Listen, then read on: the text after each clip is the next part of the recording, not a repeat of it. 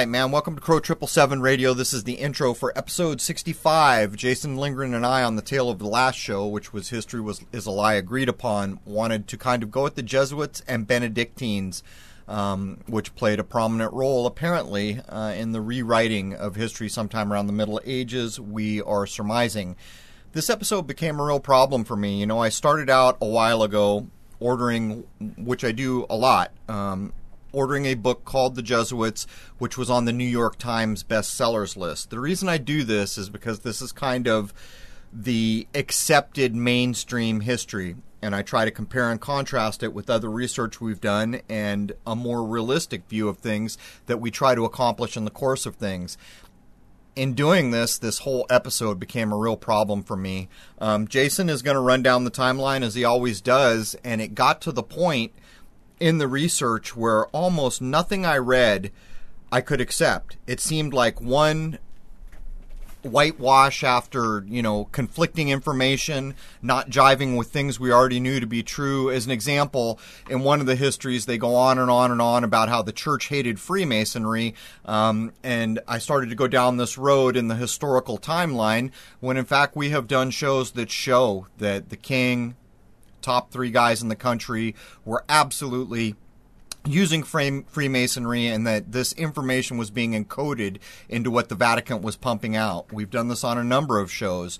And so uh, it's a conundrum. Where do we go from here? So you try to find some kind of a logical link to how the Freemasonry got into things, and you just can't do it as far as I can tell uh, in researching the Jesuits, if I wanted to find something that was negative or outlandish, you can certainly find that on the conspiracy websites, um, and then try to contrast it with what you know. And time and time again, what it basically came down to is as Jason rolls down the timeline, which he always does, um, it all seemed like nonsense, just whitewashed, made up much of it encoded nonsense. And I had real problems with this episode to the point where I may not try to do episodes in the future in this vein, but we'll just have to see where it goes. Anyhow, um, I do the best I can here. I may not bring as much as I normally do, but as usual, Jason is bringing the accepted timeline from the false history narrative that we have.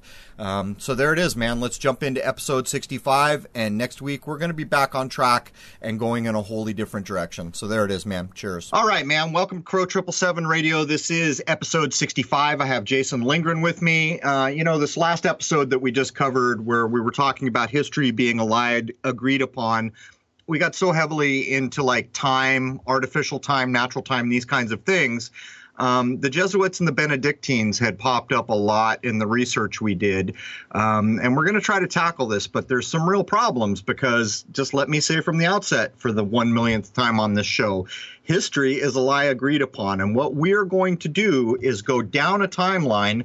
Um, that is basically acceptable to a place called the Vatican. The problem here is this you know, I even got books uh, a myriad, you know, one from the New York Times bestseller entitled The Jesuits.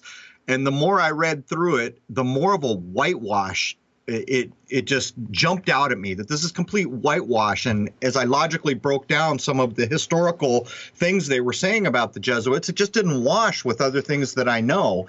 And so the real problem with this episode was uh, as you go to look at the Jesuits or the Benedictines, uh, if you want to find something bad about them, you can certainly find a place that'll fuel that fire. If you want to try to find some kind of a traditional history, you can find that. It's a total conundrum, in other words. So, what Jason and I are going to do is break down the timelines, but we're going to try to insert in between these supposed historical accounts um, things that we think matter. So, anyhow, welcome, Jason. Hello, Crow. So, what are you thinking about this, man? This is kind of a tough row to hoe, is it not? Yeah. Well, what I think about this is we we just can't be sure. You can have two different extremes on positions here when you look at this this information, and I did my best to to go through sources and. Uh, basically, what I came up with is I don't know if, how much of this is even remotely real, and that a lot of these figures are probably made up characters. But then again, who can be sure? Right. This is the real problem. And while if we had weeks and weeks and weeks to prep for a show like this, we might be able to make some conclusions that might relate to what you just said. But the truth of it is, as we were doing past episodes, it became pretty clear uh, that the Benedictines and the Jesuits were likely right there uh, on the front line of rewriting history. Um, in the last show, I even pointed out that it looked to me, as an educated guess, that it was quite possible that the Jesuits were the brains, the authority, and the hidden hand behind the Benedictine scribes who were pumping this stuff out. Um, that's one supposition that we put forward. But anyhow, um, we got a lot of timeline to go through here. Um, and in some points, I think it'll help if we stop and kind of try to show what appears to be encoding. You know, you're about to get right into St or Benedict, Saint Benedict, uh, who supposedly founded the Benedictine months, although you're going to show both sides of that coin as well, who has a twin sister named Scholastica.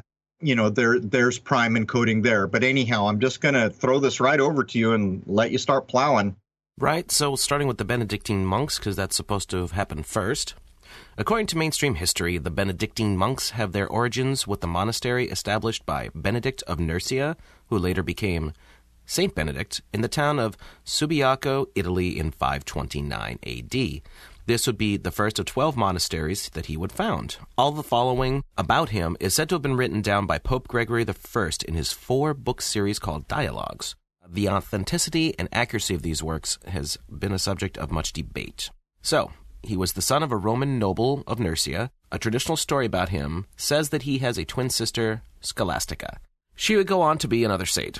Around 500, Benedict is said to have been so upset with the immorality of society while living in Rome that he gave up his studies there at the age of 14 and chose the life of a monk in the pursuit of personal holiness, whatever that means, having only taken his old nurse with him for a servant. Now, taking someone with you as a servant implies to me that you at least have some money to your name. Indeed.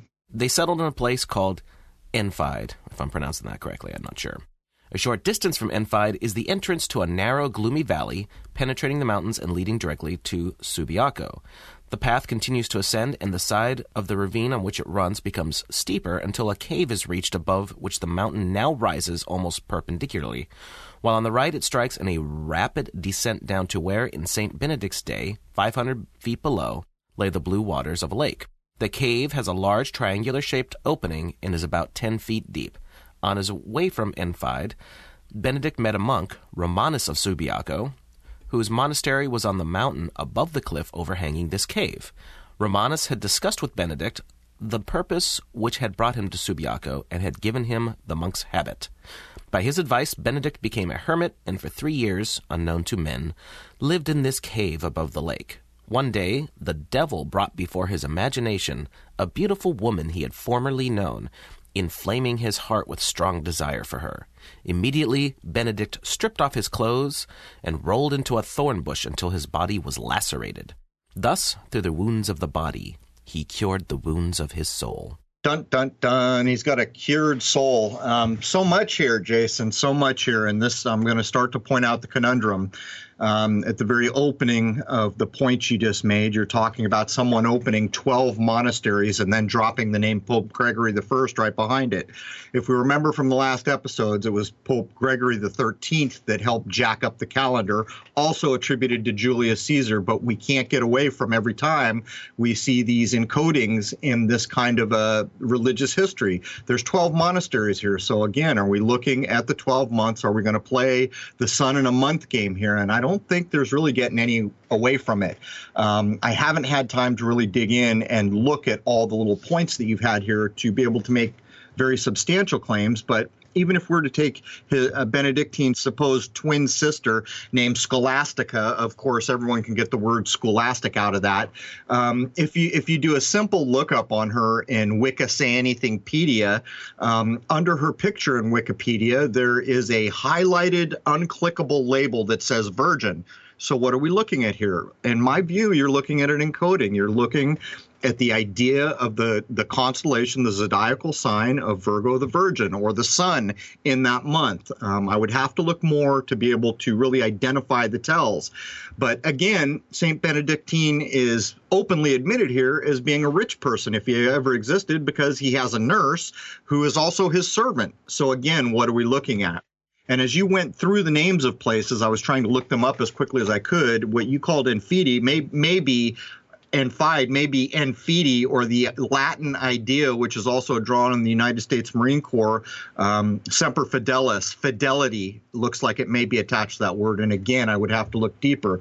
But by the time you get to the end of the bullet points, here we are. We're back to a story which we've heard from so many different religions of the hermit in the cave up there meditating. But in this particular case, one day, sun makes a day, the devil shows up, right? So there's the whole devil story here.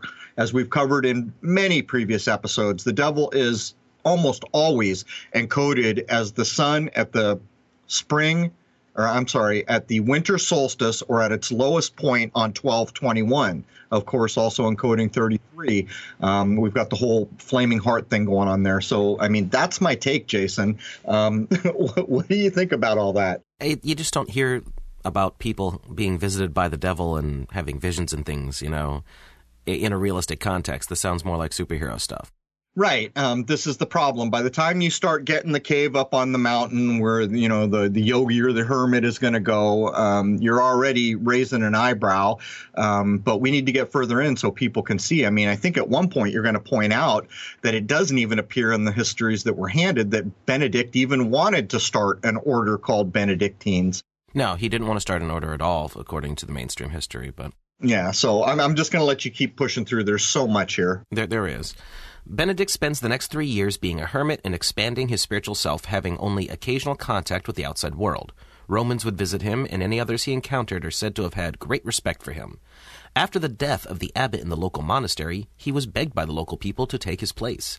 Benedict was acquainted with the life and discipline of the monastery and knew that their manners were diverse from his, and therefore that they would never agree together. Yet at length, overcome with their entreaty, he gave his consent. The experiment failed, and the monks tried to poison him. The legend goes that they first tried to poison his drink. He prayed a blessing over the cup, and the cup shattered. Thus, he left the group and went back to his cave at Subiaco. There lived in the neighborhood a priest called Florentius who, moved by envy, tried to ruin him. He tried to poison him with poisoned bread. When he prayed a blessing over the bread, a raven swept in and took the loaf away. From this time, his miracles seem to have become frequent, and many people attracted by his sanctity and character came to Subiaco to be under his guidance. Having failed by sending him poisonous bread, Florentius tried to seduce his monks with some prostitutes. To avoid further temptations, in 530, Benedict left Subiaco. He founded 12 monasteries in the vicinity of Subiaco, and eventually, in 530, he founded the great Benedictine monastery of Monte Cassino, which lies on a hilltop between Rome and Naples. the great casino in the sky. Um, this this is propaganda. So much of what you just read is propaganda, religious propaganda. You know, uh, you you even to some degree find this idea of poisoning in the story of the Buddha to some degree. And I'm not drawing an allegory here, but the death of the Buddha is endlessly argued whether it was poison mushrooms or these other things. Um, but here uh, you have a man who's going to pray away the poison that he's being fed, um, starting to firm up the idea that he's a special religious, important person in religion. Um, I mean, what do you when when you go through these points? What are you thinking? Well, it, again, it sounds more like superhero stuff, like like this is a fantasy tale. Uh, there's no getting away from it. Um, and to me, that is propaganda. And when yeah. there's so much propaganda in the acceptable history that some, you know, the Vatican would back, you begin to see the construct that we covered so widely in our last episode, where we were saying basically history is a lie agreed upon. Well, here's case in point.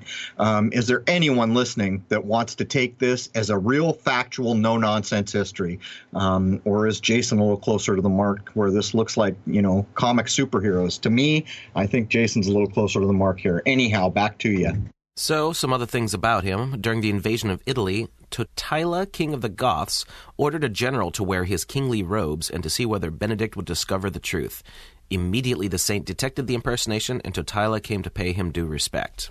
So here we have the building of the myth. I mean, the further we get in this, you're going to see these amazing tales and these kind of mythical you know, yarns being woven to uh, further place Benedict as a very important religious man in the history that's being kind of cobbled together here. Uh, there it is. Go ahead. And let's not also forget that the time period this is supposed to be occurring in falls within that timeline that the new chronology folks say didn't actually happen in the first place.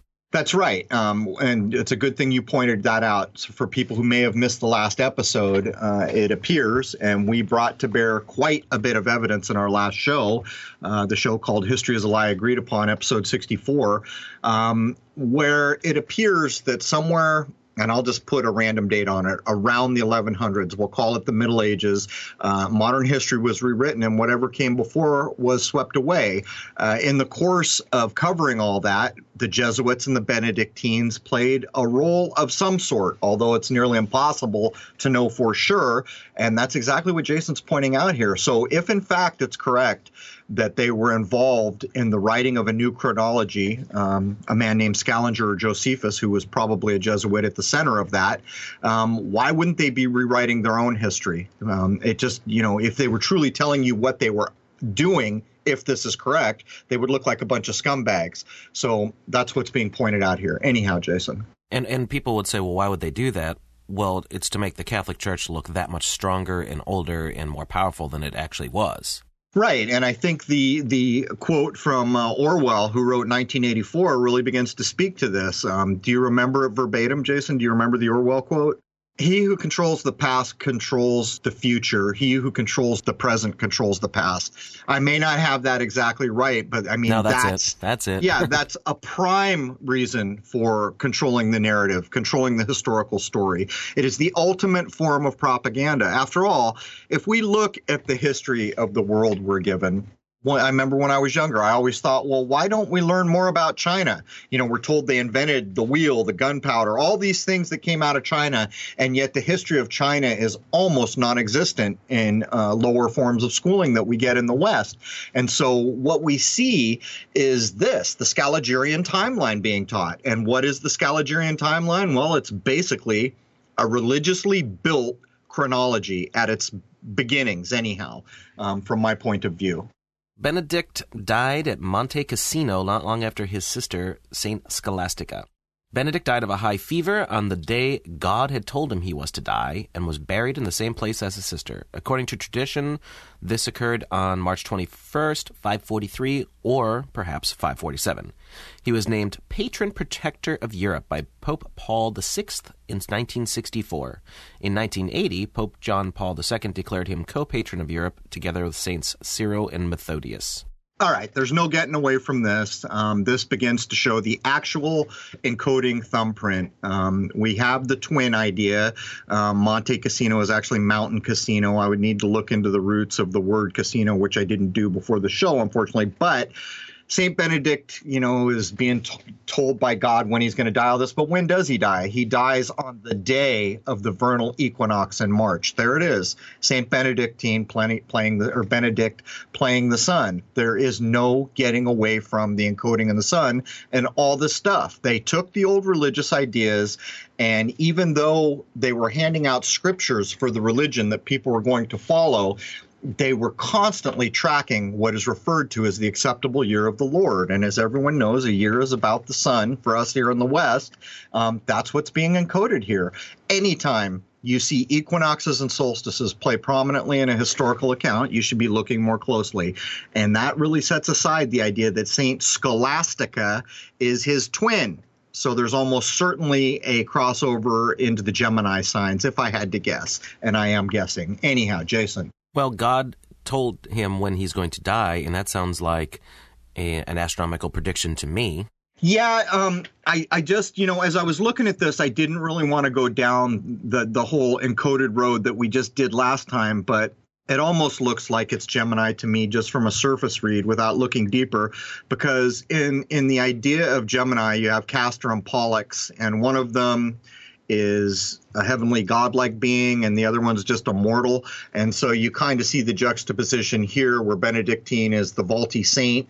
Um, and I guess actually Scholastica was sainted too, but you can see how one was prominently served in the church and the other one was later sainted or something like this. I would have to look at these ideas more closely to make firm um, firm deductions about it, but I don't think there's any getting away from it when you have uh, the same account of twins and then the the preordained God telling him he's going to die, and then of course dying exactly on the vernal equinox. All right, so there's no direct evidence that Benedict intended to establish some sort of order. He did, however, lay down what's called the Rule of St. Benedict, a book of precepts for monks living in a community under the authority of an abbot. The Rule opens the book with a preface in which St. Benedict sets forth the main principles of the religious life, the renunciation of one's own will, and arming oneself with the strong and noble weapons of obedience under the banner of the true King, Christ the Lord. He proposes to establish a school for the Lord's service in which the way to salvation shall be taught, so that by persevering in the monastery till death, his disciples may, through patience, share in the passion of Christ, that they may deserve also to share in his kingdom. So here, here we have him putting forth these precepts, supposedly, or you know, the Vatican certainly, if there was no Benedict, uh, was behind this. And to some degree, what we see over and over and over from the places like the Vatican are texts convincing people to give up their power um, and in this case, if you read carefully or listen to back to what Jason just said, um, basically what it does is it gets you to subjugate yourself willingly. This is done over and over and over again by ruling families, by religious institutions of the time who were vying for power, who were sending people out all over the world to find every kind of aboriginal settlement they could find and force them over to the religion that they were backing. Um, and that's what I really what really jumps out at me from this bullet point. And we're going to see that big time with the Jesuits. The brainwashing is just man, they're good at it. Well, it's it's crazy when you start to read the historical accounts of the Jesuits and how many there supposedly were, even when there's only like six, five or six thousand of them by the historical account, they are all over the world already trying to convert souls. Um, and you know, basically, what it comes down to is they're coming into natural communities which are living in natural ways uh, based on the old ideas that are encoded in so much of this, where there are no clocks, they're looking at the sky. The division of the year is clearly done by natural means, and they come in and they change it all. And in most cases, once they begin to do the conversion, language is the next thing that gets put on the chopping block, where they try to decimate the local language and begin to teach people Latin or some other version. Um, it's basically a takeover, is what's going on. Oh, absolutely. That's that's what these people did. So to finish up with the Benedictines, the first chapter defines four kinds of monks: Cenobites, those in a monastery where they serve under a rule and an abbot; anchorites or hermits, who, after long successful training in a monastery, are now coping single-handedly with only God for their help. Sarabaites, living by twos and threes together or even alone, with no experience, rule, and superior, and thus a law unto themselves. And gyrovags, wandering from one monastery to another, slaves to their own wills and appetites. Interesting flowery language, isn't it? Yeah, it's strange the way that um, these got divided down and explained out um, in the historical course of things. But I'll, I'll, let you just keep pushing, Jason. Let's keep going through the timeline here. Well, this also doesn't sound like something that this guy would have sat down and thought about. This more sounds like what was actually going on, and, and, and the Catholic Church just said, well, this is what's going on, so we'll label them. Well, you can't have it both ways. If it's if it's true that Benedict was a man, and it's true that he did not really want to find found an order called the Benedictine monks, then why the heck would he be writing any of these things down? Um, because basically, what's going on here is he's defining, you know, defining the different types of monks that will exist and how they will exist. So you just can't have it both ways. So, the last bit on this one of the big things that these monks are known for is being scribes, copying and recopying texts over the centuries. So, doesn't it seem like if there was a huge mock up of history, that they had a ready made human network to produce the texts needed to validate the falsifications? So let's also not forget that a lot of the stories regarding these saints and other religious figures, as we've been saying, have very science fiction like stories attached to them that seem just really hard to believe from any modern realistic point of view at all. It just sounds like fictional storytelling retold, but they, they validated it by making the texts at some point in the past and then just having them copied and handed out over and over and over again. Right. And one thing that I guess we can agree upon to some degree is in almost any account you can get, whether it's more conspiratorial, more mainstream history, is that the Benedictines were scribes.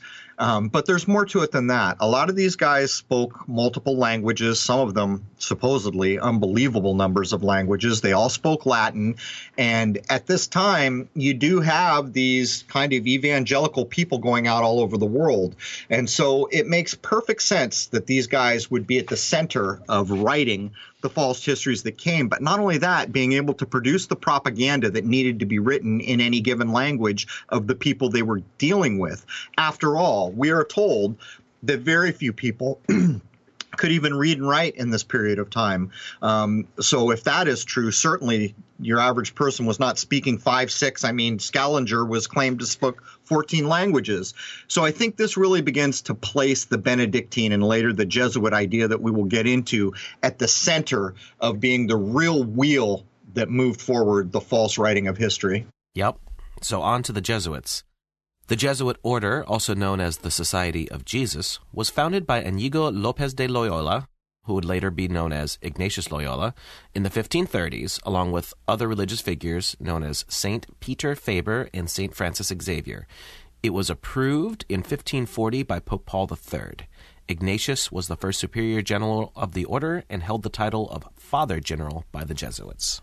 So, I mean, there it is. You've already got the military language in place. And as a side thought, uh, what's the name of the head X Men? Is that Francis Xavier? Is, is the lead X Men named Francis Charles Xavier? Charles Xavier. I was wondering about that. But anyhow, uh, from the get go here, uh, they're not pulling any punches. This is a militant order. Um, we're going to be told that they report directly to the Pope, at least at one point. As we get on through the history, um, I'll begin to show the problems with the history we've been handed. But at this point, they're being founded, only reportable to the Pope, and even their name, uh, the Father General. They're getting it's a militia, basically, is what it is. Go ahead, Jason. So, to break all of this down, Ignatius Loyola was born into an extremely wealthy family in the Basque region of Spain, one of 13 children, in 1491. As a young man, he was, according to records, to have been proud, violent, vindictive, and dangerous, with the life ambition of becoming a powerful military commander. He was on his way to doing so until a cannonball broke one of his legs and severely wounded the other. This, of course, ended any continuing mainstream career he would have had. He had to undergo numerous surgical operations and spent a long time in recovery. All right, so here's the myth building of the general, right? The the top commander of this military organization that's going to be the Pope's personal plaything, uh, for lack of a better term. Go ahead, keep pushing. He is said to have had a nervous breakdown during this time as he struggled to come to terms with the end of his military career and accompanying life's ambitions. So, while being incapacitated, he is said to have begun reading numerous religious texts, especially on the works of Catholic saints. One in particular that inspired him was St. Francis of Assisi, one of the most venerated religious figures in mainstream history, who founded many different orders in the 1200s. Ignatius wanted to emulate St. Francis and began to envision Jesus as a type of great military commander and thought he, he could become a general in Jesus' army instead the goal of which would be to capture the world. so you have this bizarre kind of crossover of ideas here. If you ask the average person, um, is the idea of Jesus or the person of Jesus or the deity of Jesus, is that about peace or is that about military concerns? And I think the average person would probably say it's about peace. But here we have the myth being spun where that idea is being toppled over, and now they're trying to legitimize the idea of having a military wing. Um, basically co-opting the idea of Jesus and being reportable directly only to the Pope. It's it's really a conflict. It's it's propaganda. Um, you can't have it both ways. We'll end up saying this over and over again in this episode, I'm sure. The idea of having to undergo surgical procedures in the 1500s is terrifying. Yeah, really. If anything we've been told is correct, it sure would be.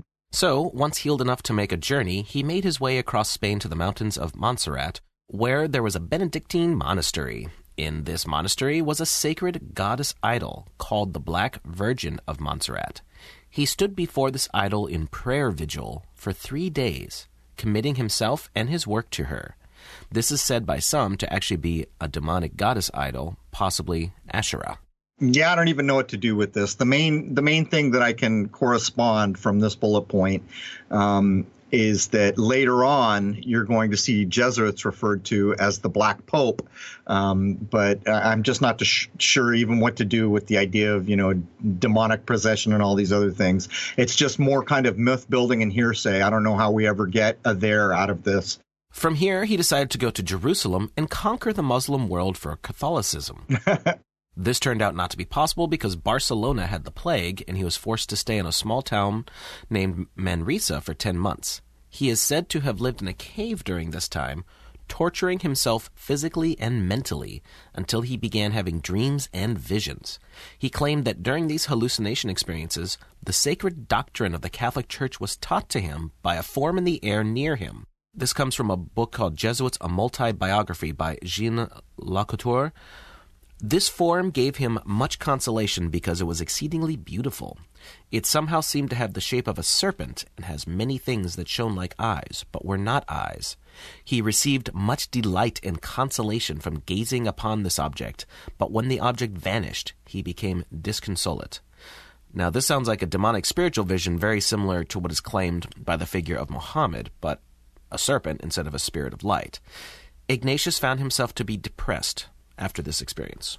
So you got to ask when you're handed histories like this um, did ignatius sit down after all these visions where he was fulfilling the old you know hermit in the cave objective which seemed to be so critical to the time if you wanted to be an important religious figure you needed to serve your time up on that mountain in the cave and do the meditation thing and all this other stuff um, because here we have two uh, the founder of the Jesuit order, and Saint Benedict. Uh, both have done this. But I mean, come on. How does anyone know what he experiences unless um, he sits down and writes it out? Uh, these things are problematic for a person who wants to view the world in some common sense way. Uh, if you want to take a more kind of devil may care view of things, then I could maybe understand people reading this and thinking there's some spiritual significance. But on the face of it, it's nonsensical. And when you begin to try to logic out how we would even get accounts like this, it just seems like propaganda. That's where I'm at. Now, this next point sounds about the most realistic out of all of it. He was finally able to get to Jerusalem where he went to see the Franciscan monks. They told him to go back home, not wanting any political trouble. what, is that, what does that even mean? So he shows up. He's really not anybody yet, as far as I can tell. And yet, when he shows up, the Franciscans recognize that he's political trouble. Um, the timeline is fractured here in some way. Yeah, it sounds like there's more to it, but that's pretty much what I got out of looking all this stuff up. Well, he's not holding. He's not. You know, he hasn't formed. He's not holding an official position yet.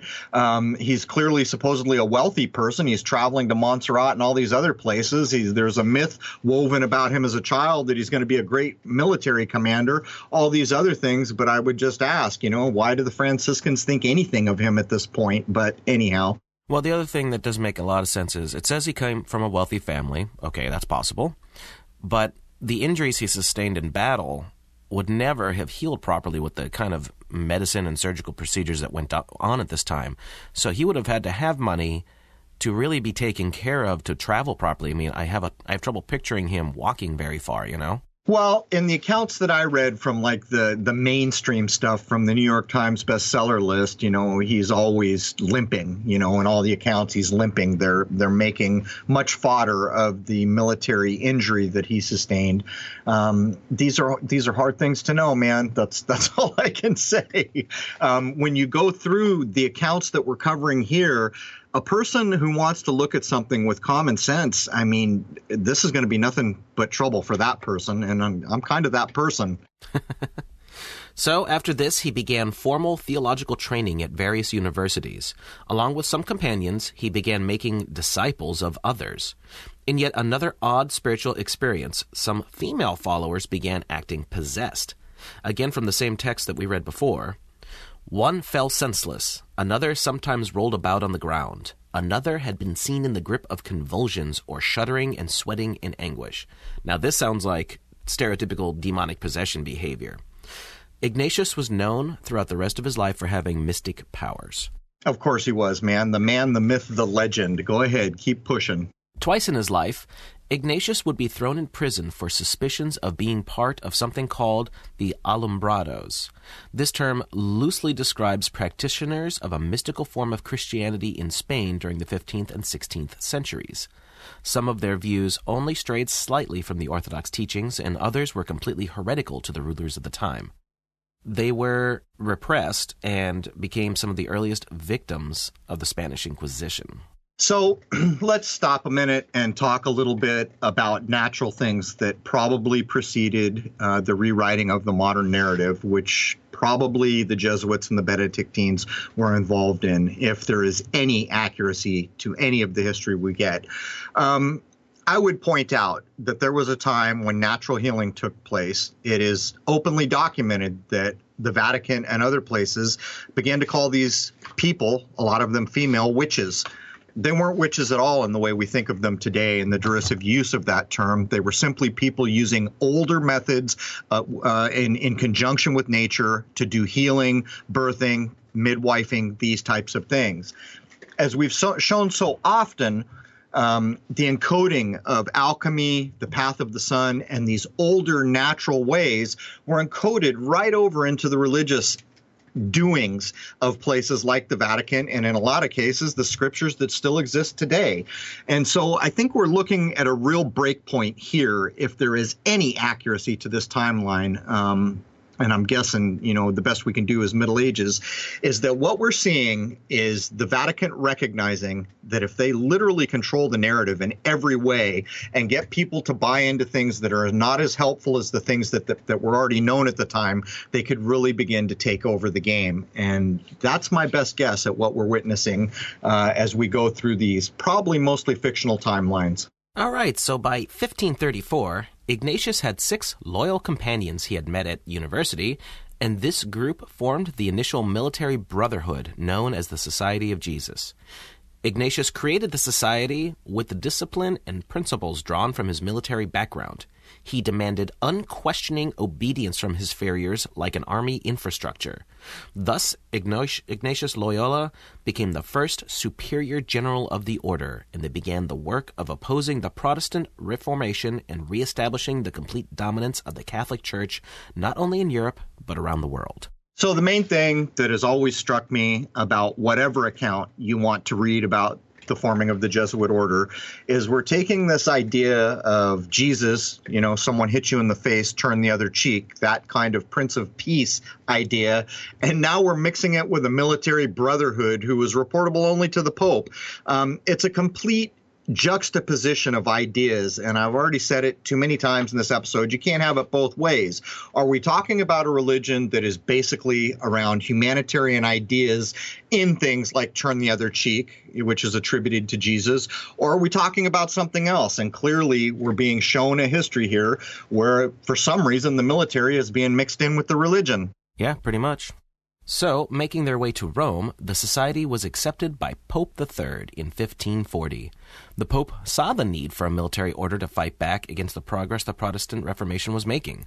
The Pope invested in the order the following authorities excommunicate all who would hinder or do not aid the society, to confer orders, preach, and administer the sacraments, to change their general, to absolve heretics as well as imprison the excommunicate, to exercise episcopal episcopal functions to confirm, exercise, dispense, etc., to disguise themselves, to carry movable altars, give plenary indulgences, to live exempt, free from secular powers, taxes, as well as jurisdiction, authority sentence, and command of any other ordinary delegate, judge, magistrate from any search.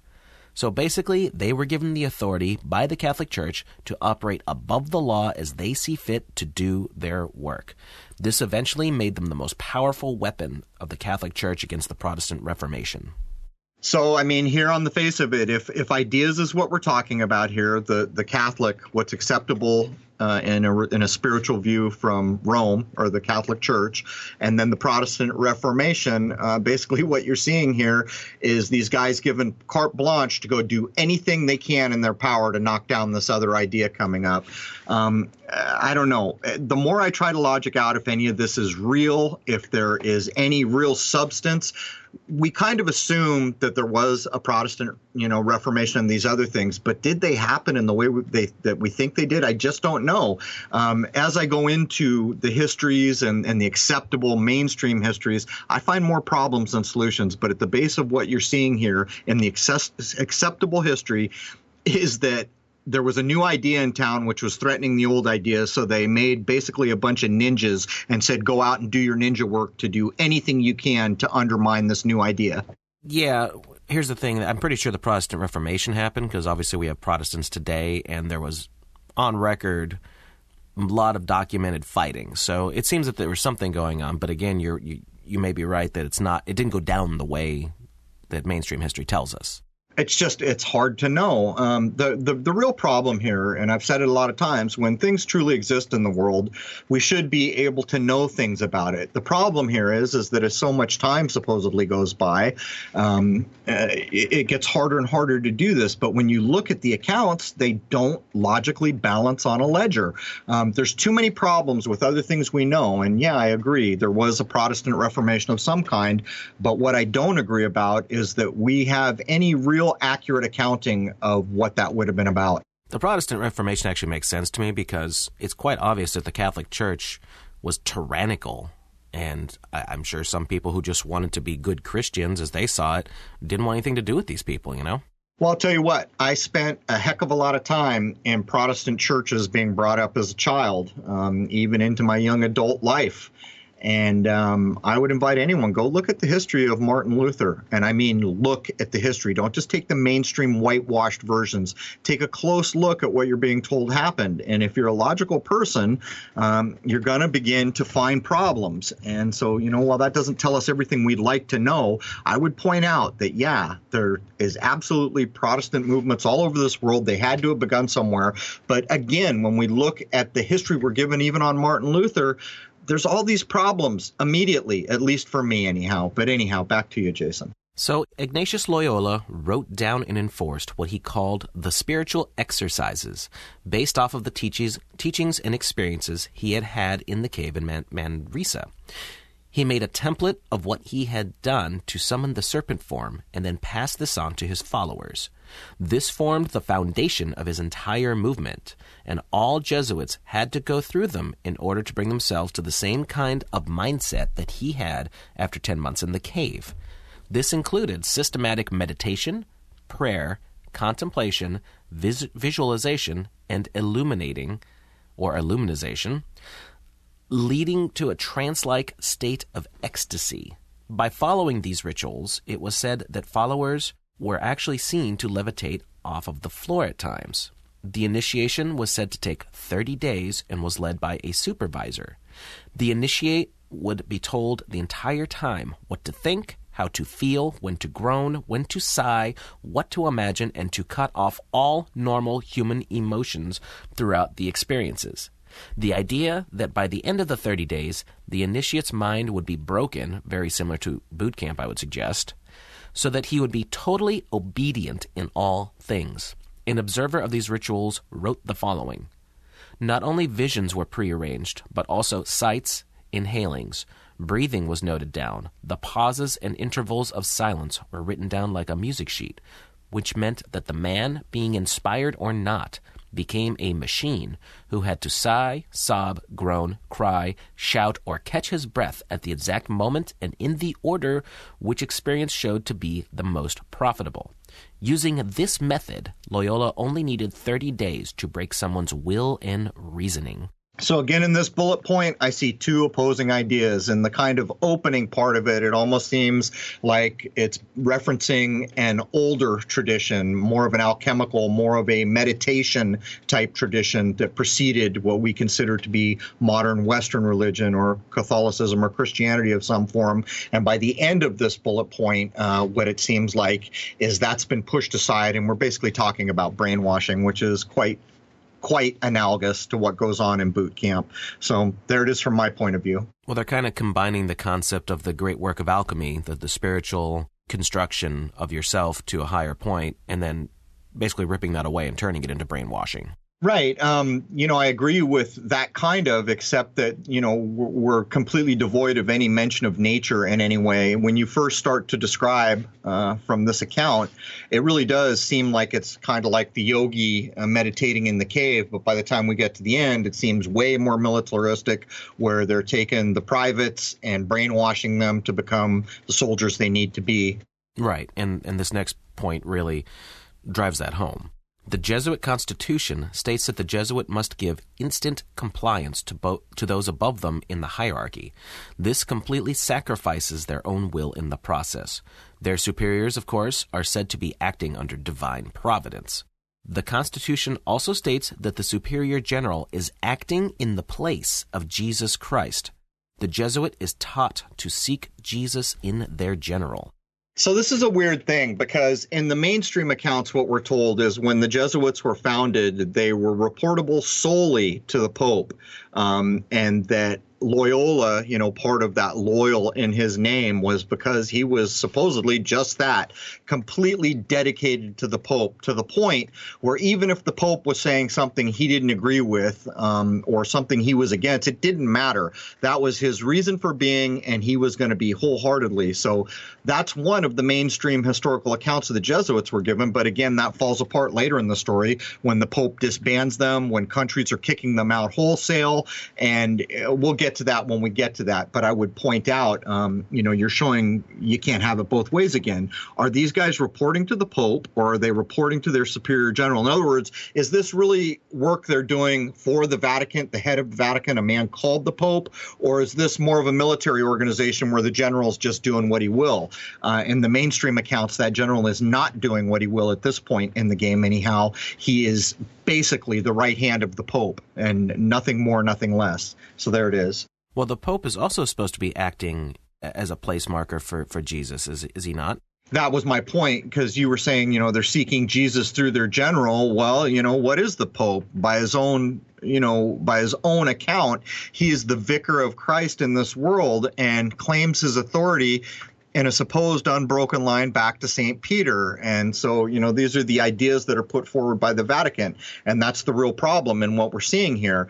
Um, you see, th- there can only be one vicar of Christ, I guess, according to the Vatican, and that's the Pope. So, you know, these people are seeking Jesus through the general. It just, it doesn't, you can't have it both ways. Either at this young point in the Jesuit history, they truly are the right arm of the Pope and reportable only to the Pope and doing whatever the heck the Pope needs done, or it's something else. And this bullet point would suggest that it's something else. Right. Now, to sum up the way this whole hierarchy works, and what in fact may actually be demanded of a Jesuit, we can tell you to sin in Jesus' name, and that makes it okay if the end justifies the means or if it leads to the greater glory of God. And again, whatever that may mean. Uh, yeah, I mean, we can we could actually go in and show oaths where they're saying they're going to kill people if they're commanded to do so. Well, what about the Ten Commandments? You see, it's a constant juxtaposition of what we are expected to think is correct about these religions and then what these people who are supposedly the authorities within the religion are doing and let me tell you something the left hand is not doing what the right hand is doing. Um, you know, if the average person who was going to read the Ten Commandments and think, hey, man, there's real value here, I'm going to model my life on this, I'm going to try to do the best I can, I'm not going to kill people, I'm not going to covet my, you know, all these things. Well, here's a group that's, you know, basically the right hand of the vicar of Christ. And in some of their oaths, they're basically say, we will kill anyone that's not Catholic if we're commanded to do so. But uh, it goes on and on and on. It just, it's it's completely without logic. Right. Now, this next bit it's never been completely confirmed whether this really is the oath that they take, but and there there's a lot to this. So I'm going to go through it and make of it as you will, but go into this understanding this may or may not be 100% accurate. Some people swear up and down that this is really what goes on, and some folks say this is total rubbish. Well, I would I would add, Jason. I've used this before. Um, the real problem here is it's very difficult to find any source of the original print of what you're about to read, but it is absolutely posted everywhere as, as a real thing. So again, you're right. It's hard to know. Go ahead. So this is supposed to be the Jesuit extreme oath of induction given to high-ranking Jesuits only. This oath is taken from the book Subterranean Rome by Carlos Didier, translated from the French and published in New York in 1843.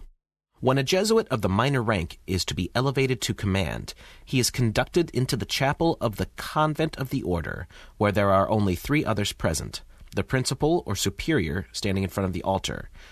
On either side stands a monk, one of whom holds a banner of yellow and white, which are the papal colors, and the other a black banner with a dagger and red cross above a skull and crossbones, with the word INRI, and below them the words Iustum Nicar Reges Impius the meaning of which is it is just to exterminate or annihilate impious or heretical kings, governments, or rulers. Upon the floor is a red cross at which the postulant or candidate kneels. The superior hands him a small black crucifix, which he takes in his left hand and presses to his heart, and the superior at the same time presents to him a dagger, which he grasps by the blade and holds the point against his heart, the superior still holding it by the hilt, and thus addresses the postulant. My son, heretofore you have been taught to act the dissembler, among Roman Catholics to be a Roman Catholic, and to be a spy, even among your own brethren, to believe no man, to trust no man, among the reformers to be a reformer, among the Huguenots to be a Huguenot, among the Calvinists to be a Calvinist, among other Protestants generally to be a Protestant, and obtaining their confidence, to seek even to preach from their pulpits, and to denounce with all the vehemence in your nature our holy religion and the Pope, and even to descend so low as to become a Jew among Jews, that you might be enabled to gather together all information for the benefit of your order as a faithful soldier of the Pope. You have been taught to insidiously plant the seeds of jealousy and hatred between communities, provinces, states that were at peace, and incite them to deeds of blood involving them in war with each other, and to create revolutions and civil wars in countries that were independent and prosperous, cultivating the arts and the sciences and enjoying the blessings of peace to take sides with the combatants and to act secretly with your brother Jesuit, who might be engaged on the other side, but openly opposed to that with which you might be connected, only that the Church might be the gainer in the end, in the conditions fixed in the treaties for peace, and that the end justifies the means. You have been taught your duty as a spy to gather all statistics, facts, and information in your power from every source, to ingratiate yourself into the confidence of the family circle of Protestants and heretics of every class and character, as well as that of the merchant, the banker, the lawyer, among the schools and universities, in parliaments and legislatures, and the judiciaries and councils of state, and to be all things to all men for the Pope's sake, whose servants we are unto death. You have received all your instructions heretofore as a novice, a neophyte, and have served as coadjutor confessor, and priest, but you have not yet been invested with all that is necessary to command in the army of Loyola in the service of the Pope. You must serve the proper time as the instrument and executioner as directed by your superiors, for none can command here who has not consecrated his labors with the blood of the heretic, for without sh- the shedding of blood no man can be saved. Therefore, to fit yourself for your work and make your own salvation sure, you will, in addition to your former oath of obedience to your order and allegiance to the Pope, repeat after me. Now, this sounds really wordy to me, and even longer than the Freemasonic rituals that we know about. Yeah, um, you're you're pointing out the conundrum, aren't you, Jason? Um, I have seen what the oath that you're about to go over here printed in a heck of a lot of places. The one thing I did when I used it in a previous episode, I think in the intro, was I tried to actually get my hands on a printed copy that was supposedly whatever it was, 1843. I've forgotten uh, that this was translated from French and then uh, published in New York, and I could not find a copy of it. But I found endless references to the book, which led me to believe the book probably did exist. And if the book did exist, um, it was either printed to put out lies or it was telling the truth and no one's challenged it. Not not sure what to make of it. Right. And do you even want me to go through all this oath? You know there, there's no there's no real reason. Basically what it comes down to is the oath is telling someone um, you're going to do whatever you're told. As a matter of fact you will kill a baby you will take a baby out of a mother's arms you will crush a man's skull if you are directed to do so by the pope. Uh, in the oath there's a lot of direct correspondence to the having been directed to do these things by the Pope. At the end of the day, this is a hell of a long oath. I don't see a reason that we need to read the whole thing, Jason, but it, you know, I can ask a simple question here. Does this sound like we're talking about religion? Like the spiritual endeavors of helping someone reach a higher spiritual plane? Or does this seem like we're talking about kings and queens and guillotines? You see where I'm going here? Absolutely. And what I take from all of this is that this almost sounds very Freemasonic to me because when you go through this oath, and it's out there, folks, just go Google it, you'll find it very easily. It's extremely Freemasonic, especially when you get to the end with the questions and the answers that you have to repeat and all that. That's very Freemasonic. So it, this very well could have been fiction and someone drew from Freemasonic rituals or other secret society type rituals. Just because it's so wordy, I have uh, trouble believing that these people memorized this much stuff. Not saying that they couldn't, but it, it just seems unlikely. It's it's well, I, I, I guess I don't have that problem with it, but I'll say this: in the episode where we were showing um, the Masonic encoding uh, through the Vatican, they used the INRI or NRI at the top of the cross to encode Masonic passwords. Here in the opening to this, you're absolutely drawing the parallel. You're being told that NRI was recorded was encoded into Iustum Nequor Regis Impius. In the case of the previous encoding of the INRI at the top of Jesus' cross, it was encoding the names of archangels, which ended up being passwords. But not only passwords, they related directly to the alchemical four elements, uh, the old alchemical ideas. You know, Jason, I think the main thing, and, and people should look up the Jesuit Oath. The main thing here, when we're looking at these things, is I think we have to break it down in ways we can simply think about it. And for me, it becomes is there anything in any of this that that makes me feel like we're looking at a spiritual endeavor? And my answer is no. It looks like you're looking at military operations to gain power. Um, that's what I see. No, they almost seem like they're a secret spy ring with with a you know militaristic slant. You know, they're they're taught complete and utter obedience to your superior, and you're going to go do whatever we tell you to do. Period.